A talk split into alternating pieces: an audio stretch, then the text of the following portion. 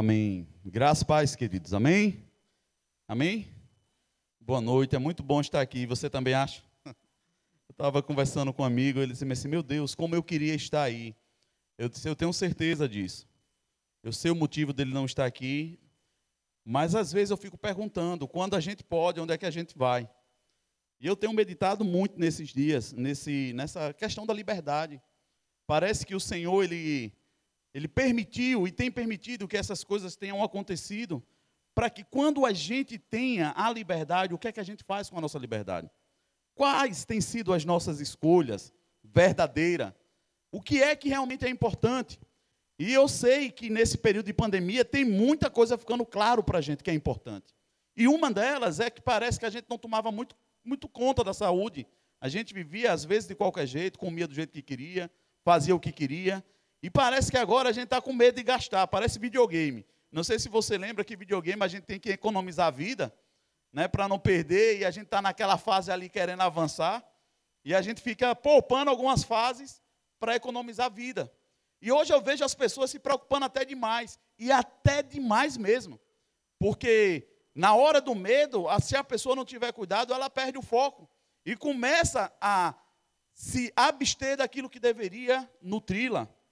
E se tem uma coisa, querido, que eu tenho batido na tecla, é que teve muita gente que viu a dificuldade que é a gente não poder congregar.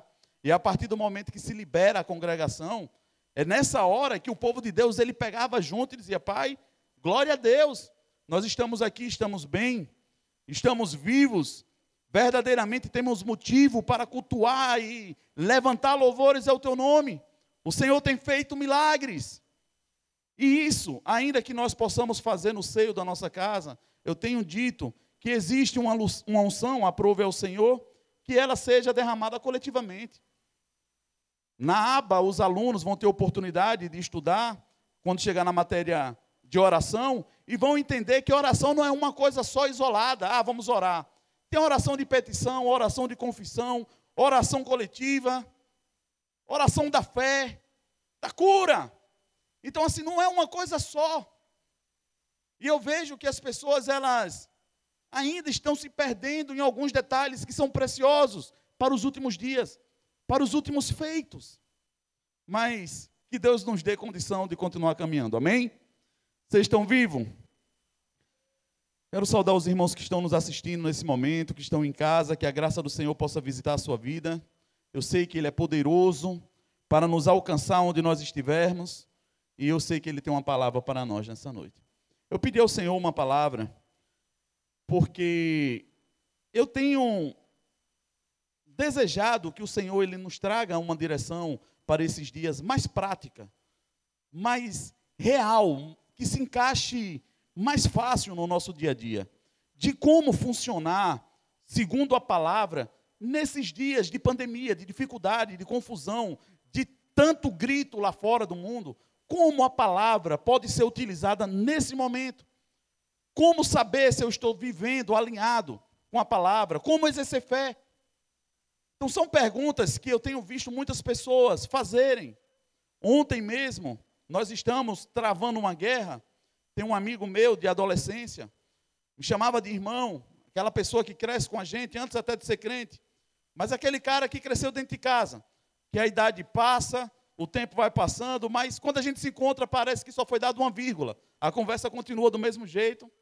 E ontem nós tivemos um susto muito grande, porque chega a notícia, morreu. A gente estava orando que ele estava internado. Aí do nada eles morreu. Mas sabe quando você recebe aquela notícia, ela não desce bem?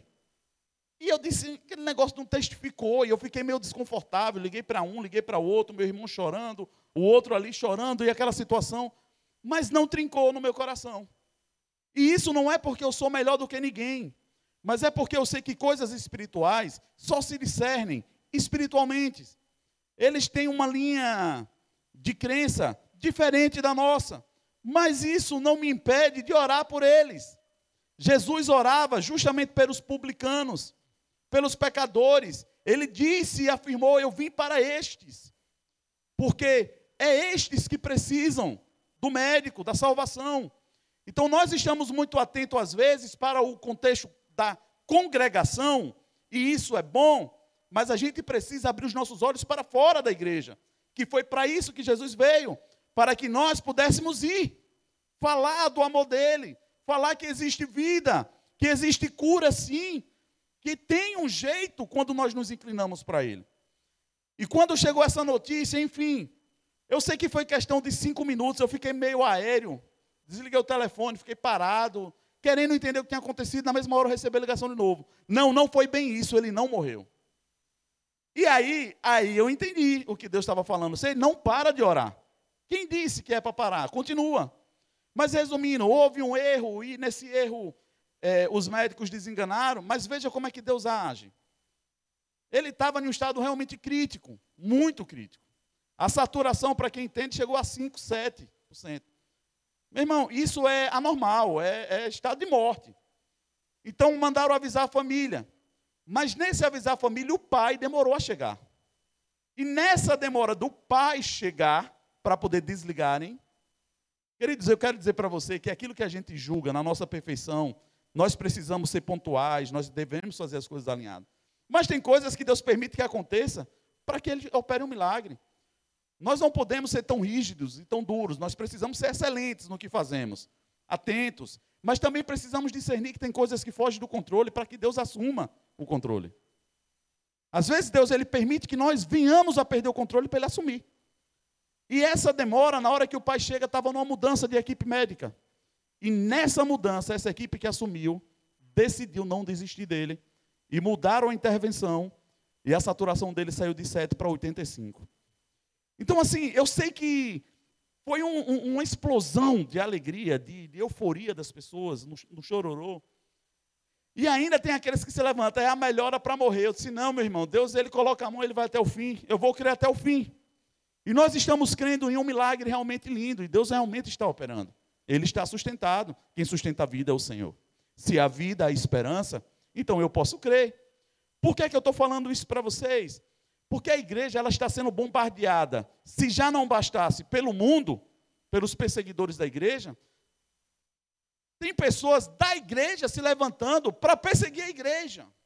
Ou seja, para levantar rótulos que nós não precisamos. Tem a situação de um comediante aí que, meu irmão, é triste de ver.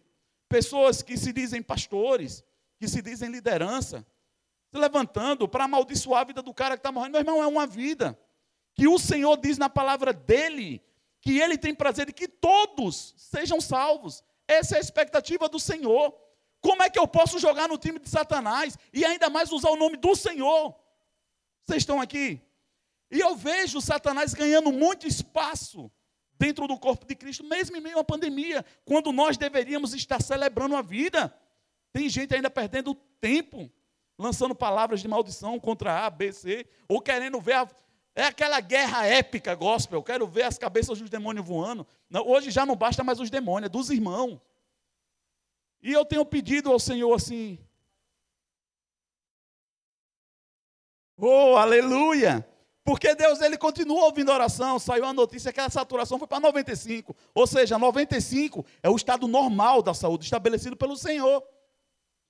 Então eu penso que enquanto nós entendermos quem nós somos em Cristo e andar nessa convicção, nós vamos nos tornar uma igreja imparável e poderosa.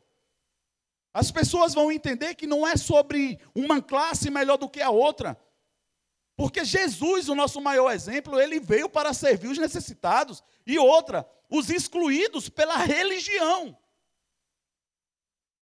E hoje eu vejo assim muita coisa que eu digo para você com tristeza no meu coração, depois de quase um ano e pouco já de pandemia, ainda coisas permanecem e ainda crescem nesse contexto.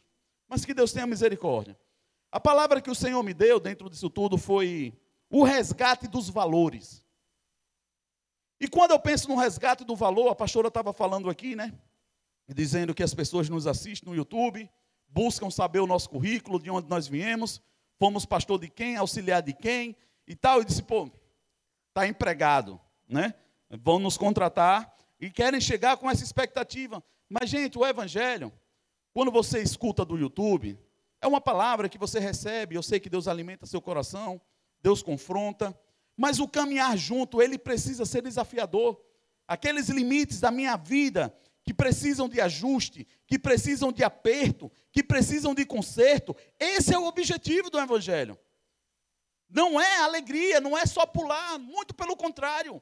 Se Deus não corrigir a minha e a sua vida, a palavra do Senhor fala que nós não somos nem filhos, somos bastardo, porque a correção é para filhos. Eu, eu amo o Senhor quando Ele começa a me corrigir. Eu estava conversando com o irmão hoje, ele disse assim: irmão, pensa um negócio que eu não tenho problema de ouvir quando Deus me aperta. Não tenho problema. Eu só preciso entender. E nessa hora do aperto, não é hora de desespero de sair correndo ou gritando. É hora de você parar e discernir bem a correção.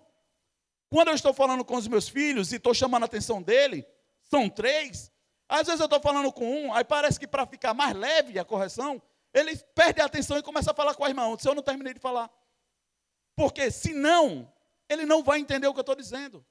E ele precisa discernir o tom da minha voz e o que eu estou dizendo. Eu quero que ele perceba se eu gostei ou não gostei da situação. E eu sei que um bom pai, ele deixa claro a correção. Porque se você põe uma pessoa num castigo, ou você chama a atenção dela, sem você deixar claro para ela por quê, você está sendo infeliz na sua posição de correção. Não adianta mostrar que eu tenho autoridade, eles não precisam disso, porque eles sabem que quem manda lá em casa sou eu. Eu não estou em uma disputa de poder com os meus filhos. Muito pelo contrário, eu estou numa posição de ensino. Eu preciso ensiná-los a fazer o que a Bíblia diz e livrá-los do erro que eu tenho cometido e que já cometi. Essa é a postura de um pai. E quando nós chamamos para a igreja, é a mesma, não muda. É que nós possamos entender que eu não sou o detentor da verdade, mas nós temos um prumo que é a palavra. A palavra ela é poderosa suficientemente para poder nos instruir, nos alimentar, matar a nossa sede, nos proteger. Então eu não preciso fazer cambalhotas gospel para poder chamar mais atenção, para poder fazer com que surta efeito. Não existe isso. Ou melhor, eu até afirmo, quanto menos do homem, melhor. Porque nós vamos ter mais de Deus. Por isso que tem a palavra dizer que eu diminua e que ele cresça. Então, quando nós vamos entender que estamos sendo equilibrados, segundo a palavra, e principalmente um líder, quanto menos de mim aparecer, melhor. Quanto menos de você aparecer, melhor. Quem precisa ser visto é o Senhor. O problema é que hoje os rótulos são sobre homens e não sobre o Senhor. Não é mais sobre a palavra. A Bíblia fala que é tudo por Ele, por meio dele e para Ele. Por que eu vou querer tomar um trono de alguém que eu não sou digno? E muito pelo contrário, eu preciso dele. Vocês estão aqui? E nessa palavra de valores, quando a pastora disse que as pessoas nos veem e amém. Eu louvo a Deus porque você chegou aqui. Nós temos motivo de honra, de muita alegria. Tem muitos que gostariam de estar aqui, não estão podendo ainda, estão se preservando. Cada um anda na fé que tem, na sombra que tem. Isso não tem nada de errado. O problema é quando nós somos julgados por dentro, quando nós temos a certeza que tínhamos condições de fazer algo mais e não fazemos. Somos pegos em falta, como diz a parábola do talento. Quando o Senhor entrega para cada um, espera que seja multiplicado. Cada um tem uma medida e quem sabe é o Senhor. Então nós precisamos discernir a medida própria. Nós não estamos aqui para medir isso. Mas as pessoas, em determinado momento, caminhando com Jesus, eles começaram a ficar habituados, Clebinho, com aquilo que Jesus disponibilizava em suas reuniões. Era um milagre do pão, a comida. Ou seja, andar com Jesus era ser amigo do sócio do Carrefour, do atacadão. Não sei se vocês entendem. Ele diz: Eu dou umas caminhadas, mas eu vou ficar com fome. Mas no final sempre tem um banquete, tem uma festa. Mas chega um determinado momento que Jesus para e diz: Vocês só estão andando comigo por causa do pão. Vocês só querem o que a sua barriga está dizendo, os seus desejos. Aí muitos deles, Edilma, ficam polvorosos e diz: dura essa palavra, ou seja, testificou. É como se ele dissesse: Jesus percebeu. Aleluia. Ele sempre vê. Aí eles começam a sair de fininho. Quando Jesus dá o primeiro aperto, eles começam a sair de fininho. Quando Jesus vê a multidão saindo, ele olha para os discípulos e diz assim: Vocês não vão também não? Se vocês estiverem me seguindo por causa do pão e da festa, eu já quero te orientar de agora. Vai com eles. É o que Jesus está deixando claro para eles. Por quê, queridos? Por causa disso que a igreja está balançando muito em meio a uma pandemia. Porque na hora da pressão é que a gente sabe se tem força ou não. E a igreja estava acostumada com pão e festa. Quando a Bíblia fala que sobre valor, Jesus pagou um alto preço para que nós pudéssemos ser resgatados. Um alto preço foi pago para que a filiação fosse devolvida.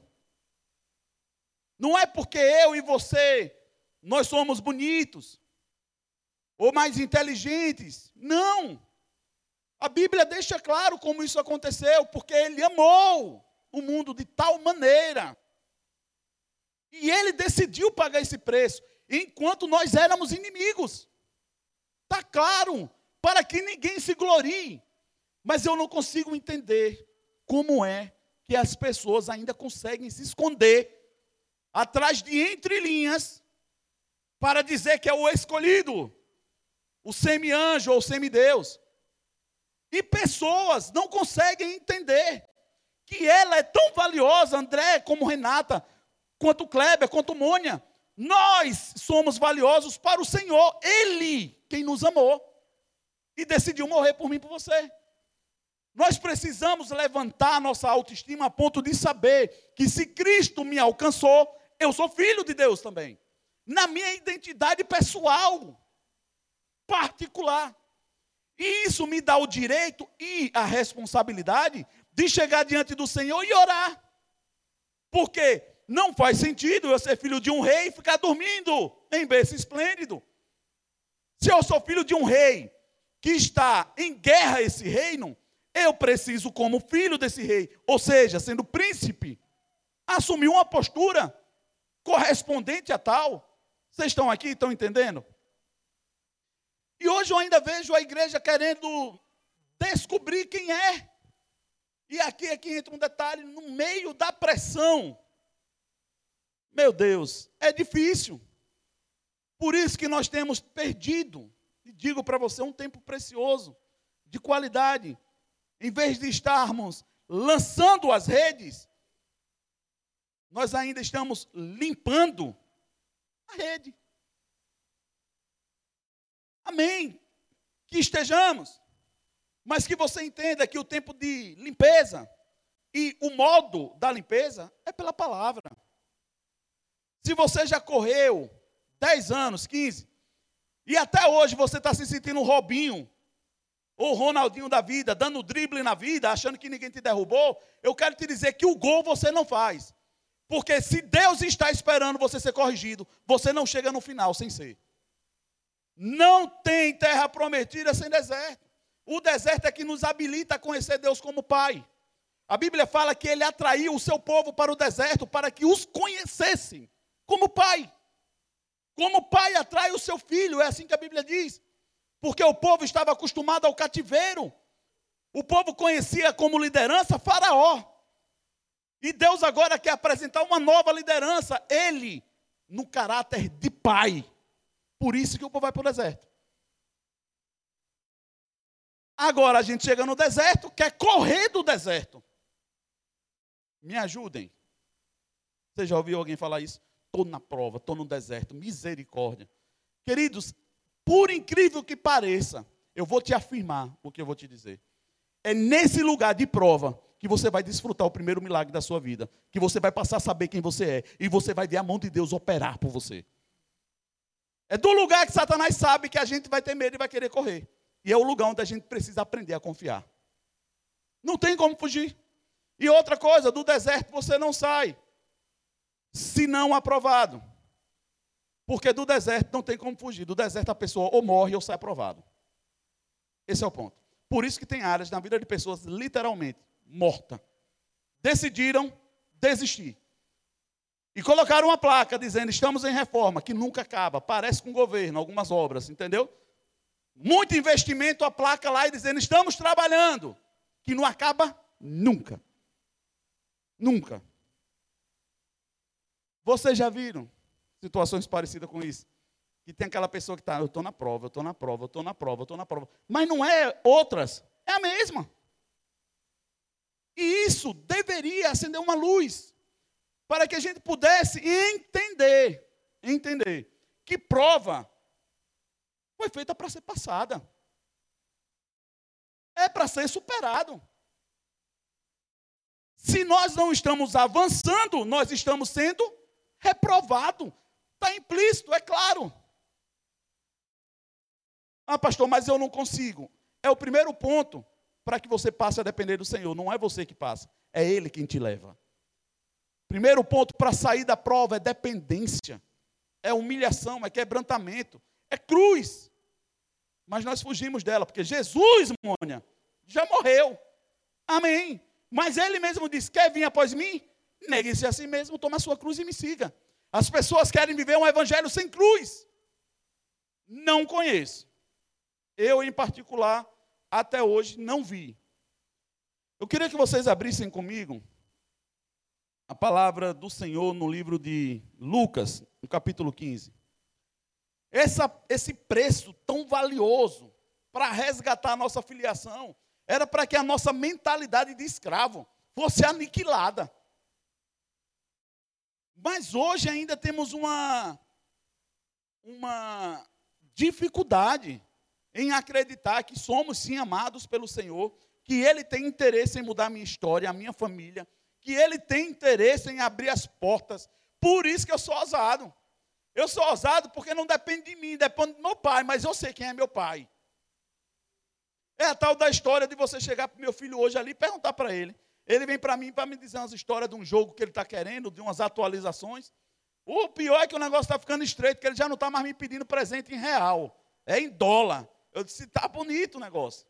Mas ele pede porque ele confia que quando a gente diz, nós vamos orar, ele crê que isso vai dar certo. Deu certo até hoje. Vocês estão aqui? O problema é que nós desprezamos aquilo que já deu certo. Se Deus fez uma vez, ele faz duas, Edilma, faz três, faz quatro. O que impossibilita ele dele fazer na minha vida é desobediência ao pecado. Do contrário, ele continua sendo Deus. E nós precisamos entender isso. A palavra do Senhor no livro de Lucas, se você puder abrir comigo. Aqui para. Aleluia. Lucas 15. Vamos ler a partir do verso 8. A palavra fala bem assim. Vamos ler do 7. Digo-vos que do mesmo jeito haverá alegria no céu por um pecador que se arrepende, mais do que por 99 justos que não precisam de arrependimento. Ou qual a mulher que, tendo dez moedas, se perder uma, não acende uma candeia, varre a casa e a busca com persistência até achá-la. E quando a encontra, chama as amigas e vizinhas, dizendo: Alegrai-vos comigo, achei a moeda perdida. Vamos parar aqui. Não vamos finalizar lendo 10 logo. Assim eu vos digo que há alegria diante dos anjos de Deus por um pecador que se arrepende. Tá. É o único momento na Bíblia que a gente vai ver Deus dizendo que tem festa no céu. Ponto. É algo que já deve chamar nossa atenção. A Bíblia fala que existe festa quando um pecador se arrepende. Isso é um fato. Quando vai falar sobre outra festa, é quando a igreja, a noiva, subir. Vai ter uma festa. Pastor, eu quero ser uma pessoa equilibrada na Bíblia. O como você consegue alcançar isso? Você entendendo as coisas que Deus aborrece e as coisas que Deus aprova. Quando você entende o que Deus desaprova e o que ele aprova, e você anda neste prumo, você vai ser equilibrado. Quando Deus dá ênfase a algo, é importante. Quando ele não dá, não é. Mas as pessoas estão estudando demoniologia. Aí eu não vejo na Bíblia Deus falar para você estar preocupado com o demônio, porque o lugar que ele colocou foi debaixo do seu pé. Aí as pessoas estão procurando de que buraco foi que a cobra saiu para morder Paulo. Meu irmão, isso não tem relevância. E se perdem nos princípios básicos de como agradar ao Senhor. Esta passagem está dizendo de uma mulher que tinha dez dracmas. Uma dracma equivalia-se a um dia de trabalho de um funcionário. Era um dia de trabalho. Não se sabe bem quando você vai estudar se era um dote dessa mulher. Se fosse um dote, ela andava com ele pendurado, como se fosse um adorno de cabelo. Então, assim, era algo de muito valor. E o Senhor está comparando isso a um pecador que se arrepende. Mas ele vai nos dar uma instrução muito grande sobre quando um valor é perdido. Essa moeda representava um valor e foi perdido. A Bíblia fala que ela para tudo, André, acende a luz e começa a varrer a casa e começa a procurar. O problema é que quando nós pensamos nisso, a nossa mente às vezes nos engana e ela joga você para sua casa. Quando falam, e ela começou a arrumar a casa, aí você vê sua casa. Mas não era assim a casa dela. A casa não era desse jeito. Essas casas não tinham janela. Era como se fosse aquelas ocas, aquele negócio de índio. Aquele negócio tudo fechado, alguns buracos em cima, para poder ter ventilação. Mas não importava se era de manhã, meio-dia, de noite. Tinha que acender a luz, porque é um escuro constante. A dependência da luz. E o chão não era de piso, era terra. Diga comigo, precisou de empenho. Eu quero logo começar te dando uma dica. Quando se trata de valor, precisa de esforço, precisa de empenho. Valor não é conquistado de novo de qualquer jeito, porque o texto vai deixar claro que ela encontrou. A moeda não apareceu para ela, não caiu do nada. Eu estou aqui. Ela encontrou, porque valores perdidos precisam ser buscados com empenho. E essa mulher começou a mexer na casa. E quando você começa a mexer na casa, querido, eu não sei se vocês lembram que as mulheres me ajudem, mas minha mãe tinha um costume antigamente, rapaz, quando era dia de faxina, saía cachorro, saía tudo dentro de casa. E parecia que a gente estava de mudança. Porque estava tudo na varanda, para começar a voltar tudo de um por um, e, e, passar um paninho por baixo. Rapaz, era um negócio assim que eu achava engraçado. A gente ficava brincando, né? Elas arrumando e a gente pulando em cima do sofá no, na varanda. Eu não sei se você lembra disso, mas era assim. Era assim. Ou melhor, deveria continuar sendo. Mas, quando a Bíblia fala sobre empenho, sobre luz, é isso que o Senhor está querendo deixar claro para vocês, que para eles ficou. Precisa de esforço. Não dá para procurar valores no escuro. É necessário a luz é necessário o Senhor. Ele é a luz que ilumina. Não se acha valores perdidos dentro de casa, no escuro. Os valores precisam ser procurados. Os móveis precisam ser tirados do lugar. Mas eu pensando nisso, eu achei engraçado. Porque a mulher ela sabia quanto tinha. Mas você já teve a triste experiência de você ter um valor na sua carteira, alguém tirou e você não sabe que você perdeu, porque você não sabia nem quanto você tinha? Você já viveu essa experiência? De você ter um valor, você até perde, mas para você não faz falta. Por quê? Porque você nem sabia que tinha. Vocês estão aqui? Hoje parece que é isso que está acontecendo. Os valores estão sendo roubados debaixo do nosso nariz. Mas nós não estamos dando muita importância porque não sabemos o valor que tem. Nós não estamos colocando força necessária para resgatar esses valores, porque desconhecemos a importância dele. Nós temos o costume de ver gigantes quando são problemas, mas esquecemos que todo gigante começa pequeno. Todo problema que é grande hoje começou pequeno, ele só foi ignorado. Nós não observamos quando deveríamos observar problemas relacionais, problemas familiares. Ah, que meu filho, meu irmão, não me diga, não me diga, por dois motivos. Conheço um pouquinho a Bíblia e conheço a minha história. Eu não passei a dar ruim da noite para o dia, não. Foi um, um caminhar de acúmulos de falta de resposta na minha cabeça, de sentimentos mal resolvidos dentro de mim, que me levaram a cometer coisas quanto grande. Mas isso não diz que eu passei a fazer aquilo naquele momento. Não. Eu vinha treinando em escalas menores, mas ninguém estava vendo. Vocês estão aqui. Mas, para melhorar um pouco, Clabinha, a gente disse: eu dei de tudo do bom e do melhor, não entendo como é que isso poderia acontecer. Numa hora dessa, só chapolim colorado para resolver. Ei, estou aqui para resolver seus problemas. Queridos, eu quero falar uma coisa séria.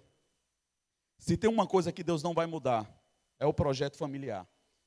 E para se mudar uma estrutura familiar, precisa se encontrar os valores que estão perdidos. Precisa se buscar os valores que foram desprezados. Precisa-se de esforço e de luz e de dedicação para que possa ser encontrado. A Bíblia fala que Jesus foi enviado para morrer e foi um alto preço que isso custou para que eu e você pudesse ser resgatado. Eu quero te dizer que para Deus resgatar a nossa filiação, ele precisou pagar um alto preço, ele sendo Deus. E isso ele não fez porque eu e você merecia. Ele fez porque ele me amava. Ou melhor, me ama. Mas nós só queremos pagar o preço, irmã Isabel se for bom para mim. Mas valores não está diretamente envolvido a emoção. E sim, há valor. É o valor que está embutido no negócio, na causa. Por que é que muitas vezes você vê uma mãe passar por limites, às vezes incalculáveis, a ponto de que quando o Senhor quer colocar um exemplo crucial na Bíblia, ele fala ainda que uma mãe pudesse esquecer de dar de mamar para o seu filho. Ainda que pudesse acontecer, porque ele já está deixando bem claro assim: rapaz, é muito difícil. Ela pode não querer dar, mas esquecer, não. Eu vou deixar claro de novo. Ela pode não querer dar mama, mas esquecer, impossível. Quem é mãe e já amamentou, sabe que peito não tem boca, mas grita quando ele está cheio, quando a criança precisa mamar. E se você não libera, empedra, dói, inflama. Sim ou não? Me ajudem. Por isso Deus está dizendo, ainda que viesse a acontecer, ainda que, mas não vai não. Eu jamais abandonaria ou deixaria, porque Deus ele sabe o valor que isso tem. E ele está atento. É isso que eu quero deixar claro para vocês. Aquilo que tem valor precisa estar constantemente debaixo dos meus olhos. Eu não posso me dar o direito ou o privilégio de entrar em um sono profundo a ponto de perder o time das coisas. Eu tenho que estar atento. Porque senão eu vou fazer esforço dobrado para ter que achar o valor. Vocês estão aqui? É uma escolha que vira e mexe, a gente pega as pessoas em falta nisso. Elas preferem fazer força dobrada para consertar do que fazer menos força para manter. Por quê, pastor? Porque é na hora que há o despertar. Ah, meu Deus, é por isso que o mundo bota aquele ditado: só dá valor quando esse é o ditado. Por isso que faz sentido. Por quê? Quando você perdeu, ai meu Deus, eu perdi. Aí você lembra que tinha valor. Quando você deveria estar ciente do valor que você tem, de posse. Mas essa mulher, ela celebra, chama as amigas para dizer: Eu encontrei, eu encontrei. Queridos, é outra coisa que eu quero deixar claro nessa noite. Guerras e valores familiares, quando são conquistados, precisa vir a público, precisa ser celebrado, precisa mostrar que aquele filho que estava dando trabalho, ele se encontrou com o Senhor, o marido que estava na cachaça abandonou. Nós precisamos reunir e celebrar, para que nós possamos dar valor, para que eu entenda e celebre com meu irmão. Porque, como pastor, a gente se alegra com alguns avanços familiares. Meu irmão, porque quando há um despertar e a pessoa entende, ela passa a dar valor. E quando ela passar a dar valor, ela não precisa mais de uma babá. Ela entendeu o que é importante e vai cuidar disso. Vocês estão entendendo? Hoje nós precisamos ser despertados pelo valor que nós temos para o Senhor. Para que nós não possamos perder a nossa liberdade, para depois querer chorar e orar, Senhor, nos liberta. Quando nós temos liberdade, o que fazemos com ela? Quando estamos bem, qual é a nossa oração? Ou nós só oramos pelos enfermos quando estamos doentes?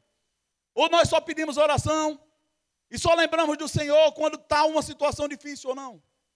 Vocês estão entendendo o que o Senhor quer falar nessa noite? Os valores que precisam estar sendo carregados no meu e no seu peito, estampado. E são inegociáveis. Mas nós também temos uma mentalidade de que aquilo que é valioso precisa estar escondido para que não roubem. Sim ou não? Eu quero te falar que o que o Senhor tem de valioso na sua vida, que é imprimir o caráter dele na sua e na minha vida, precisam estar estampados. E para que não sejam roubados, não precisam ser escondidos, precisam ser vigiados. Eu lembro, um amigo meu, ele tinha um pastor alemão. E assim, eu gosto muito de animal, gosto de cachorro, mas quando ele passa um pouquinho do meu joelho, eu começo a ficar um pouco receoso. Porque abaixo do joelho dá para você dar um bicudo, é mais fácil acertar. Passou um pouquinho, se ele correr para cima, o negócio é mais difícil. E o cachorro do cara era muito grande. E a gente ficava sentado, esse cachorro arrodeando para um lado e para o outro.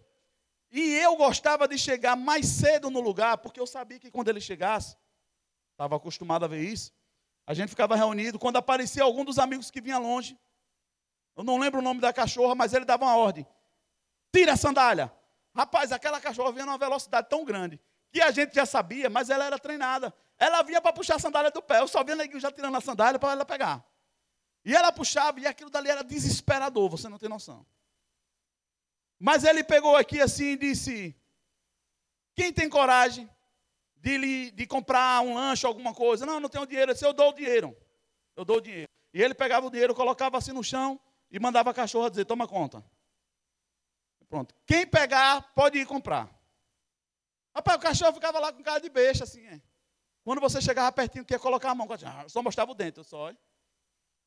Não dá para tirar. Queridos, não é se está escondido é quem é que está guardando. Quem está observando é quem vai fazer a diferença. Essa história de esconder é do mundo, que não só esconde o que é bom, e principalmente o que é errado. O que é certo precisa estar exposto, precisa estar visível e muito claro. E aqui eu chamo a atenção dos pais. Queridos, se seus filhos não sabem como funciona uma família dentro de casa, porque você briga escondido. Ou ele só vê você brigar e não vê você resolver, ele não vai saber lidar com os relacionamentos quando ele crescer. Ele nem deveria ver você brigar, mas se viu brigar, deveria ver você consertar. Mas, hoje é um mistério. E eu quero casar porque assim, eu não sei o que é casamento. Quando as crianças deveriam crescer sabendo. Qual é o papel da mulher? Qual é o papel do homem? Como o relacionamento funciona? Que tipo de aliança está envolvido? Qual a responsabilidade que o Senhor espera de mim? Mas nós não aprendemos. Aí queremos casar para ver. E quando nós vemos, não gostamos. Por quê? Porque é difícil, meu irmão. Casamento é para homem e mulher, não é para menino. Casamento é um ambiente onde Deus nos amadurece. Casamento é um lugar de santificação, não playground, ainda que tenha algumas passagens por lá. Mas o objetivo do casamento é santificação, é onde o homem começa a quebrantar-se, a respeitar, a abrir mão e a assumir responsabilidade protetiva e geradora de recursos, de direcionamento. Hoje nós buscamos esses valores, e digo você, pasme, em famílias cristãs, é difícil de ver. Como nós podemos dizer que acertamos ou estamos no lugar certo se nós não sabemos quais são os valores que está implícito nisso? Eu sei que é uma palavra que não vai dar muito glória a Deus e aleluia, mas nós vamos continuar, viu? Voltando para o princípio da, da casa, as pessoas hoje em dia estão precisando entender, eu não sei se você já viu isso, mas tem um, um contexto envolvido sobre Natal e final de ano, que todo mundo tem que comprar roupa nova, tem que aparecer na igreja com roupa nova, tem que pintar a casa, tem que trocar tudo novo. Meu irmão, me ajude. Me ajude aí. E outra, se você não fizer isso, você se sente constrangido de aparecer na igreja. E na rua dá vontade até de colocar uma faixa dizendo assim: estou em obra. Não importune, porque você não pintou a parte da casa, a fachada. Gente, aqui para gente. As pessoas estão entrando em conflitos para mostrar para as pessoas algo que não é verdade. As pessoas estão pagando preço alto por coisas que não precisam e que não vai fazer sentido algum na vida delas, para serem aceitas. As pessoas, em vez de fazer realmente uma faxina, estão querendo fazer reformas, e botam um tapete gigantesco no meio da sala e diz: venham ver o meu tapete. Não, eu quero ver o que está embaixo do tapete.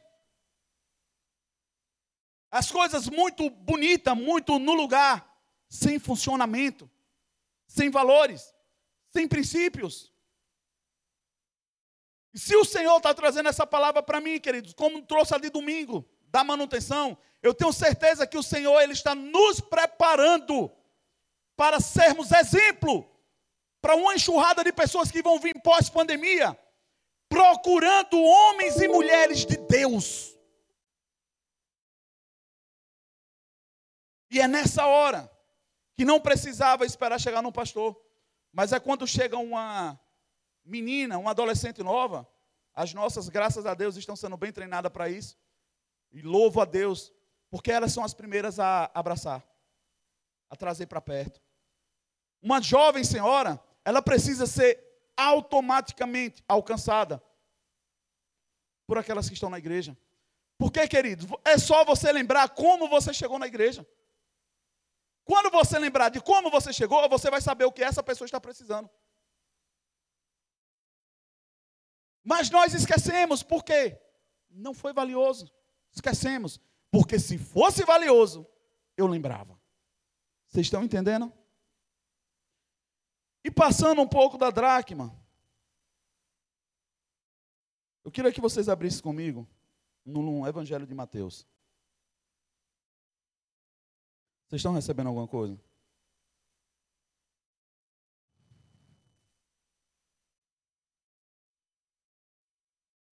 Abra em Mateus 21, me espere, não leia sozinho, é covardia. Eu lembro também, querido, sabe que é lá em casa, Deus ele tem nos dado a oportunidade de termos algumas coisas. Eu sou mais detalhista para isso. A pastora está começando agora a entrar nessa vibe de arrumação, mas eu tenho uns cri-cri. Eu tenho umas ideias de colocar uma plantinha ali, uma coisinha aqui assim. Eu que gosto mais dessas coisas. Eu sou mais detalhista nesses detalhes, nessas, nessas causas, melhor dizendo. Mas tem coisas que eu vou te falar. Quanto mais coisa você tem dentro de casa, mais trabalho é a faxina. Sim ou não? Às vezes eu fico pensando, a gente tem de tudo dentro de casa. Aí na hora da faxina é um problema. Ah, porque é tanta coisa. Nessa perspectiva, então, aquela irmãzinha que só tem uma cadeira segurando a televisão e duas almofadas no chão, então é ela que está feliz? Porque não tem nada para arrastar para um lado para o outro, nada se perde naquele ambiente, está tudo exposto. Vocês estão aqui? Nós julgamos e somos reprovados. Porque nós temos e reclamamos. Quando não temos é pior, porque é Deus que é ruim. Nós mostramos o que não somos. Quando temos, reprovamos e ainda queremos mais. Minha esposa, ela é uma bênção para isso, e até eu entender isso era bem engraçado no início. Porque ela chegava, ela começava a comprar as roupas e depois as roupas já não dava mais, ela emagrecia. Ela pegava e dava tudo. Aí chegava e dizia, eu preciso comprar roupa, só tenho duas. Eu disse, mas é claro, você dá tudo. Você vive dando tudo. Aí ela começa a comprar um pouquinho, depois ela dá tudo de novo, fica com duas, três, quatro. Essa eu estou precisando comprar mais. Eu disse, eu não conseguia entender muito bem essas coisas. Até que Deus começou a responder à atitude dela. Começou a ela não comprar, começou a chegar. Começou a chegar e chegar melhor do que o que ela dava. E começou a chegar muita coisa assim, assim, tem alguma coisa que eu ainda não entendi, que eu preciso aprender. E quando foi hoje, eu estava lá sentado na poltrona, no quarto, pedindo a Deus misericórdia pela minha vida, porque eu ia pegar esse microfone. Aí ela está lá com três sacolas. Eu disse, que é isso? Está de mudança e não me avisou. Não, estou fazendo uma faixa. Quando eu entrei no closet, olhei a roupa das meninas, eu disse, quem levou a roupa das crianças? Era ela fazendo a faxina. Vou dar, fulano, ciclano, beltrano, e vou passar na minha. Eu disse, na minha deixa que eu vou. Deixa lá que eu vou na minha. Mas ela tem costume de fazer isso. Mas às vezes nós temos demais e achamos que não temos nada. Vocês estão aqui? Irmãos, eu vi alguns vídeos de pessoas faltando ar. Me dá um desespero, uma agonia. Que eu fico testando para ver se o meu está vindo. Mas você lembra que você está respirando ou só quando lhe avisam? Vocês estão entendendo o que eu estou falando? Nós não somos gratos pelo que temos. E eu não tenho muita coisa que orar, queridos. Eu apresento vocês ao Senhor, apresento à igreja algumas causas. Mas eu não tenho como chegar diante do Senhor para pedir alguma coisa, porque eu tenho convicção de que tudo que eu tenho foi Ele que me deu. Eu tenho gratidão no meu coração e quem caminha um pouco mais de perto sabe disso. Eu não deixo transparecer uma vírgula que o que eu tenho é mérito meu. Não. Porque também na hora que dá os problemas, eu também não digo que é mérito de Deus, eu digo foi eu, aí foi eu, minha assinatura. Vocês estão entendendo? Nós queremos mostrar o que está bonito, o que está bom. E em uma situação parecida com isso, onde nós vamos ler aí agora, no livro de Mateus, no capítulo 21, veja comigo a partir do verso 18.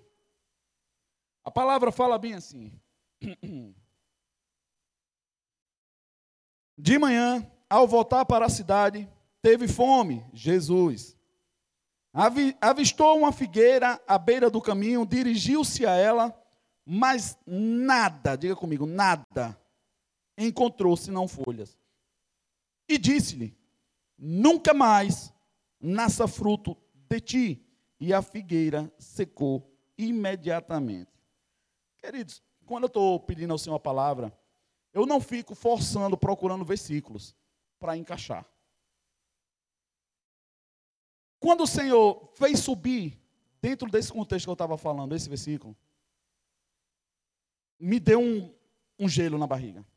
Porque Deus disse que hoje em dia são muitas árvores que deveriam estar frutificando, mas só tem folha, atraindo pessoas que estão morrendo de fome, quando eles sabem que não são frutíferos. O destino é secar. Secar. Se você não tem fruto, escuta o que eu estou falando.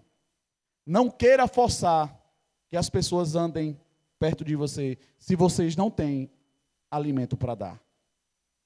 Existe algo lindo no Evangelho. Tem aqueles que já estão frutificando, que dão alimento.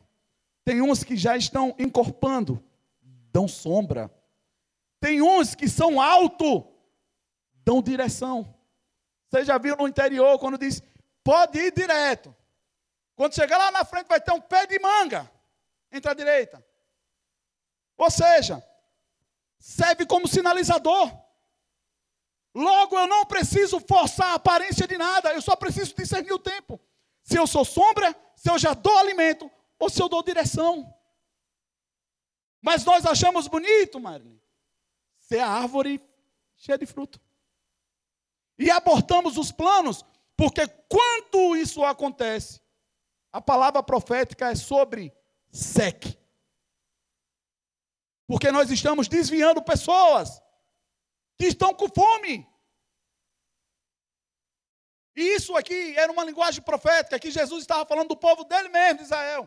Povo muito cheio de oba-oba, mas não tinha fruto. Seca. Nunca vai nascer fruto em você. Nunca mais. Pode secar. E o interessante, sabe por que tem muita gente que não sabe que está secando? Porque por fora ainda está bonito. Mas a Bíblia fala que começou a secar da raiz. Logo, aquilo que está escondido, que você não quer procurar, é por aí que vai começar a secar. Aquilo que você nega é o que cresce. Aquilo que você foge é o que vem para a luz. Por isso que Deus disse a Davi: Davi, o pecado que você cometeu às escondidas, os seus filhos vão denunciar pelos telhados. Olha a tragédia que foi os filhos de Davi. Davi fez um pecado cometido escondido. O deles foi à luz do dia. Todo mundo viu. Queridos, a gente não precisa mostrar nada para ninguém. Eu tenho dito que quem fica se esforçando para mostrar alguma coisa para alguém é porque não sabe o valor que tem. Já não sabe o valor que tem. Quando você não se sente bem-vindo em um lugar, simplesmente por quem você é, você não sabe o valor que tem. Quantas vezes eu já recebi mensagens ou ligação de pessoas que dizem, pastor, eu estou com saudade do abraço que o senhor tem, é um abraço de pai. Eu quero dizer para vocês que eu também amo dar. Eu sinto falta também. Então tem pessoas que nunca pregou para mim, mas um abraço me colocou de pé no outro dia. Simplesmente por dizer, eu estou com você. Quem disse que tem que ser pregador para poder ser usado pelo Senhor? Se você souber quem você é e for verdadeiro, você vai ser assertivo, vai ser produtivo. É diferente você ser produtivo de você ser frutífero. Vocês estão aqui? Está um silêncio hoje. Vamos ler Ananias aí, Safira, uma história bem interessante que eu achei que tinha parado por aqui. Aí Deus disse assim: vai ali para te lembrar outra coisa. Abra em Atos, no capítulo 5. E quando eu terminei esse texto, eu disse, Senhor, já pode parar por aqui. Tá bom. Já entendi. Atos no capítulo 5, a partir do verso 1.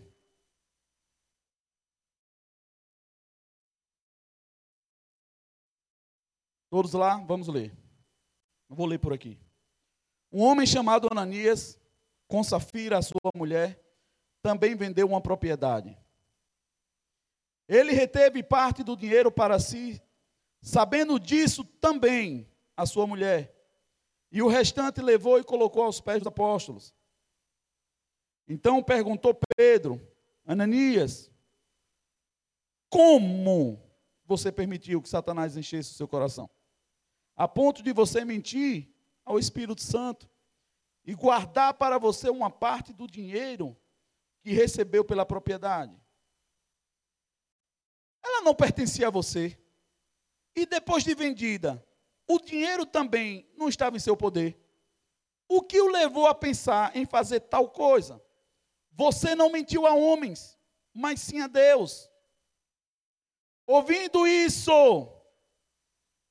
Não contaram, não. Ele ouviu diretamente. Ouvindo isso, Ananias caiu morto.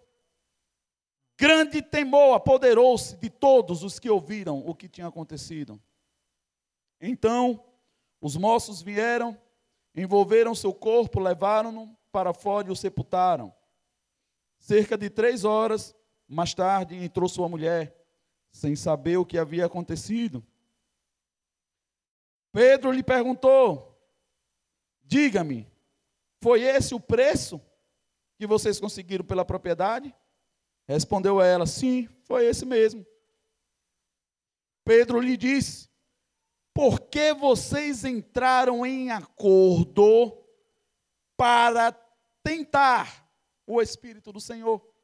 Veja, estão à porta os, os pés dos que sepultaram o seu marido, e eles a levarão também. Naquele mesmo instante, ela caiu morta aos pés dele.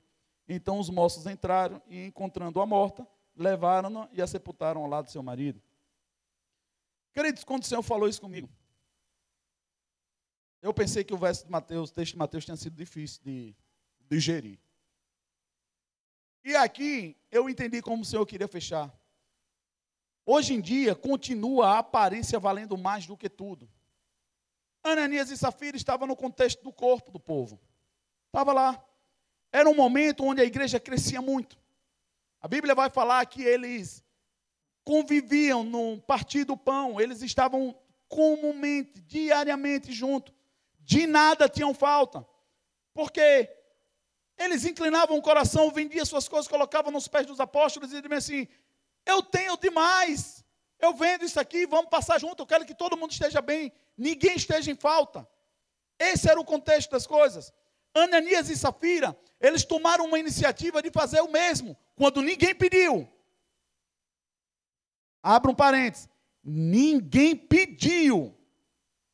Eles viram. Eu quero parecer que eu faço parte do contexto decidiram vender sua propriedade. E aqui é que vem um grande detalhe, querido. Quando a corrupção do coração já começa lá atrás, antes de ser vendida. Porque ele estava acordado com a esposa. O problema não é de você vender. O problema não é de você dar. O problema é a motivação no qual você faz. Quer dar? Dê. Quer vender? Venda. Oferte. Abençoe. Sonde o seu coração. Porque ainda que homens saibam, tenha certeza que Deus está vendo. Por isso que Pedro, na hora, questiona: Foi esse o valor que vocês venderam a propriedade? Eu quero deixar claro para você que a igreja não estava mendigando, porque Pedro deixa claro no texto. Rapaz, a propriedade era sua. Se você vendeu, você não tinha que trazer dinheiro. Vendeu, está com dinheiro, é seu. O problema é que ele quis parecer como alguém muito bom e muito liberal, e chega lá dizendo que deu tudo para a congregação ver que ele era o cara, ele era bom. E nesta conduta, nesta conduta, quem julga a causa é o Senhor é o Senhor. Por isso que tem motivações que era melhor que a pessoa não fizesse nada, mas a partir de ofertas, ou atitudes, ou iniciativas com o corpo de Cristo, a partir daí coisas começam a morrer. Aí diz: quando eu dei, a coisa desandou. Por quê? Por quê? Deus é injusto? Vocês estão aqui? Digam amém de vez em quando, para pensar que eu estou pregando sozinho pessoas querendo enganar a homens. Amém. Pense numa pessoa que vai ser enganada facilmente, sou eu. Porque aqui você oferta, dá como você quiser. É você e Deus, a gente ensina a palavra. Eu não preciso saber quanto você ganha, onde você trabalha, onde você dorme, qual a sua promoção. Não faz sentido para mim. Até porque a minha parte é administrar aquilo que chega. E a Bíblia fala que aqui são homens que recebem, mas o Senhor recebe. no céu? Então, duas coisas que eu quero deixar claro. Se você dá com o coração certo, chega na minha mão e eu faço com o coração errado, quem está vendo é o Senhor. A sua motivação foi aceita, a minha está reprovada. Logo, Deus não precisa de justiceiros se levantando para pleitear a causa dele, para falar de A, de B, de C ou de D. E ainda dizer, foi Deus. Terra.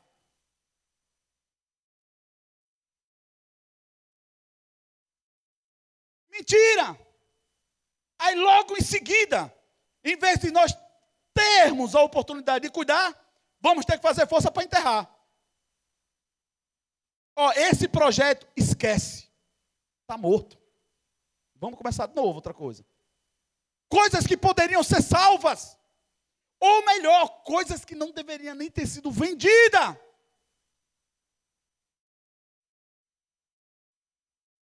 Mas eu dei. Olha aí, hoje eu estou assim, porque eu ofertei na casa do Senhor. Foi mesmo. Isso só falta dizer, eu atesto que Deus não cumpre. E as pessoas não percebem isso. Ah, eu estou esperando Deus me dar. Tem certeza que você está esperando em Deus? Queridos, eu não digo isso para minha glória, Deus sabe disso. Eu já perdi as contas de quanto carro eu já tive, ainda que velhos. Mas muitos.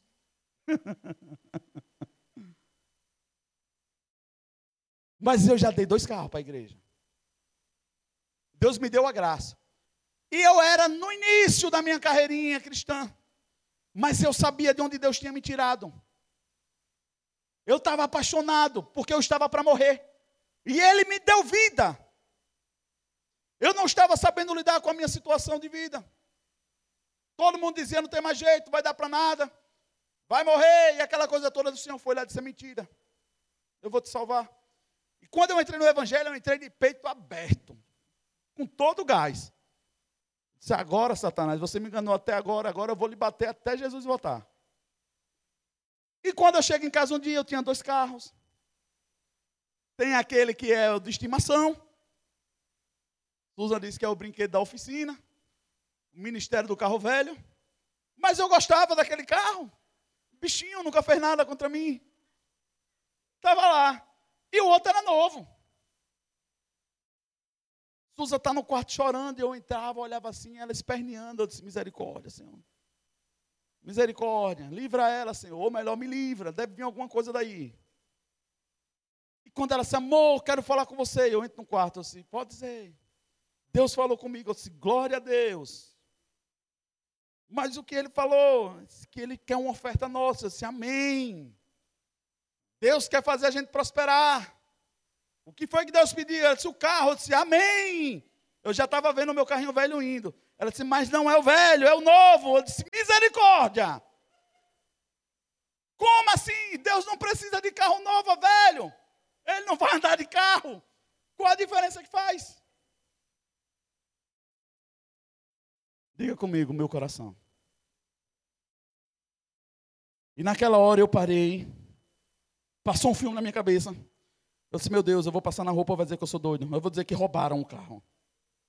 E eu comecei a pensar, o que é que eu vou dizer? Eu tenho que inventar uma história que ninguém vai entender. Primeiro dia sem o carro, quando eu vou descer, o bicho está com o pneu murcho. Eu disse, misericórdia, Senhor. Vou começar com essa história de novo, trocar pneu de carro velho. E queridos, eu quero dizer para vocês que em toda essa trajetória, eu só vi milagre do Senhor. Inclusive, eu tive um carro ganho que eu não poderia comprar. Me deram. O que Deus queria me mostrar é que aquilo que é valioso para mim, na mão dele, se torna super valioso. E eu entendi que tudo aquilo que é valioso para mim precisa estar diante do Senhor, porque é Ele quem cuida. Você não deve esconder do Senhor aquilo que é precioso. Você não deve fugir. Você precisa encarar. Você precisa colocar diante do Senhor. Pastor, mas vai dar, vai dar um trabalho. Glória a Deus. Glória a Deus. Que dê. Mas que haja cura. que haja vida. Gente que vive de fachada, mas não tem coragem de expor, para pelo menos se dar o direito de viver dias melhores na terra. Não, mas o que vão pensar de mim? Meu problema é essas pessoas dizendo que são crente e sendo um mau exemplo para as próximas gerações. E ainda bota assinatura. sou de Deus. Aí Ananias e Safira faz isso. Eu disse, entendi, Senhor. Entendi. Eu espero que você tenha entendido. Eu recebi minha parte. Disse, amém, pai, eu entendi. Entendi. Agora eu entendi. Aí o Senhor disse bem assim, você lembra de Judas? Eu disse, misericórdia.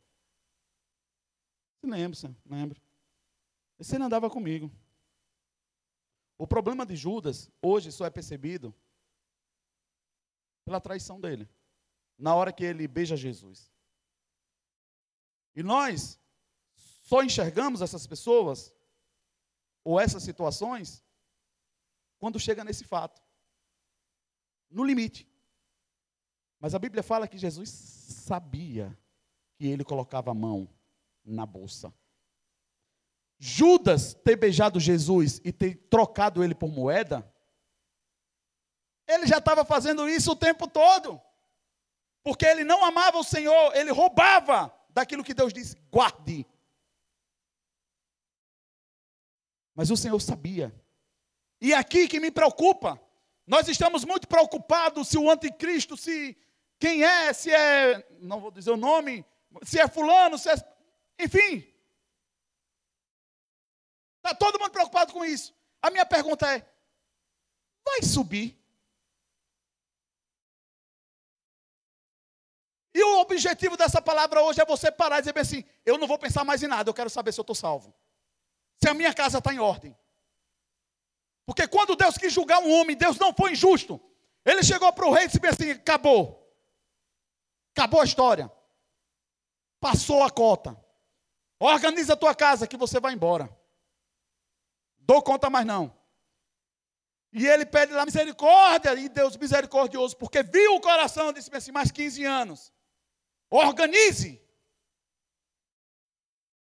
Será que o dia que eu e você nós estamos tendo e esperamos que chegue amanhã, não é Deus me dando para eu organizar a minha casa? Mas eu estou preocupado se os juros baixou, se o Flamengo vai ganhar. Ainda bem que sabe, tá vendo? Meu irmão, eu quero falar uma coisa para vocês é mais embaixo. É mais embaixo. E a pandemia está deixando bem claro isso. Teve gente que separou na pandemia o povo. Mas também essa pandemia está deixando o povo doido. doido a ponto de quando chegar em casa nem saber que era a mulher dele, separou. Eu pensei, foi com você que eu casei, ele nem conhecia a mulher.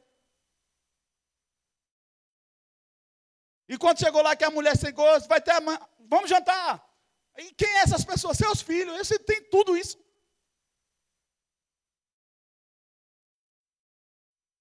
Pessoas que não sabem o que tem dentro de casa. Que não sabem a necessidade dos filhos. Não sabem a dor dos filhos. Não sabem a necessidade. Está querendo saber quando Jesus volta. Para quê?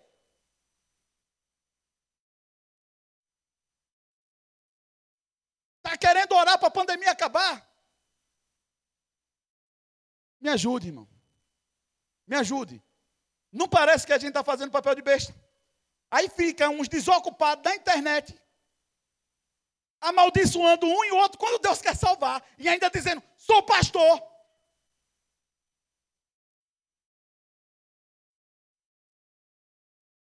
Vou derrubar fulano, ciclano, porque eu sou o gladiador. Sou pastor. Eu quero dizer que a bandeira que você levanta é a bandeira que vem sobre você. Ou você levanta a bandeira do Senhor. Mas a que você levantar, prepare que é a mesma que vem contra. É a mesma. Mas as pessoas não sabem nem o que é pastoreio. A ponto de que a Bíblia diz assim, se você deseja o episcopado, excelente obra almeja. E eu parei para pensar, Senhor, eu desejei. Eu sim, eu desejei. Mas quando me disseram o que era, eu disse: tem como mudar? Eu disse: não, é isso mesmo. A partir de agora você já sabe o que é, ou você vai ou você volta. Mas é com você mesmo. Sabe por quê? Porque o povo gosta de status. O povo transformou o púlpito, a plataforma, em palco. Hoje, não tem Deus, não tem pastores, são artistas, preocupados com curtidas, com lobbies, mais amantes de si mesmo.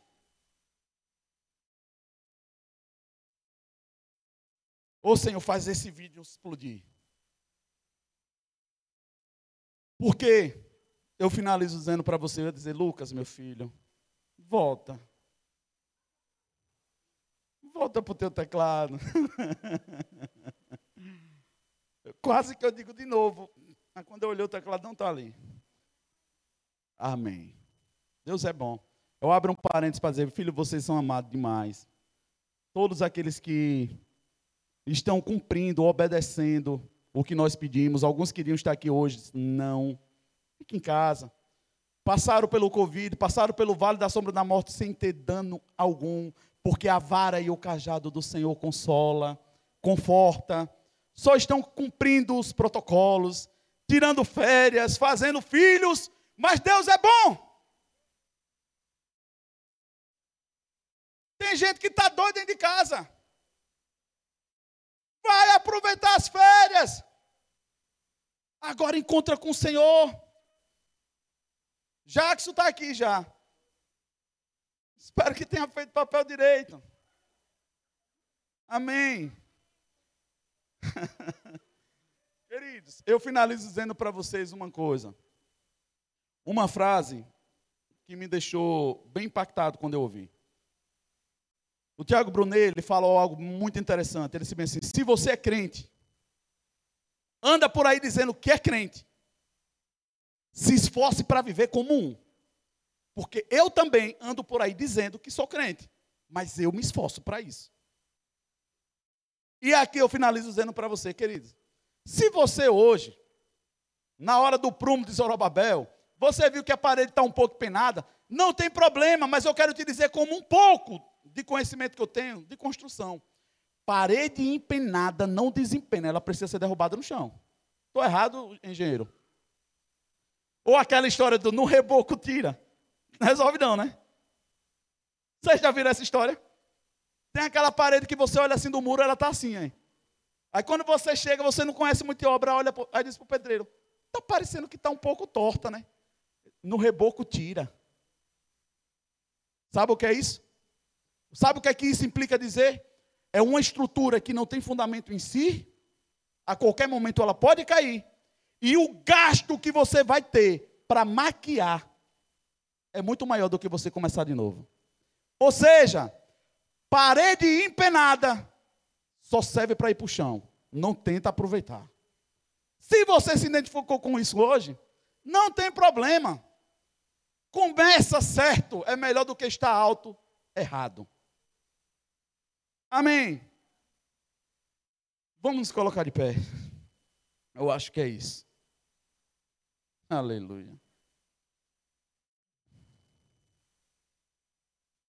Senhor me deu uma frase bem assim: quem corre atrás de ser justiceiro será injustiçado.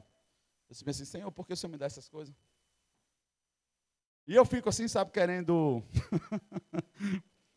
colocar às vezes lá nos stories e eu, eu poupo isso, sabe, gente? Porque eu tenho um receio da dose não ser para quem precisava.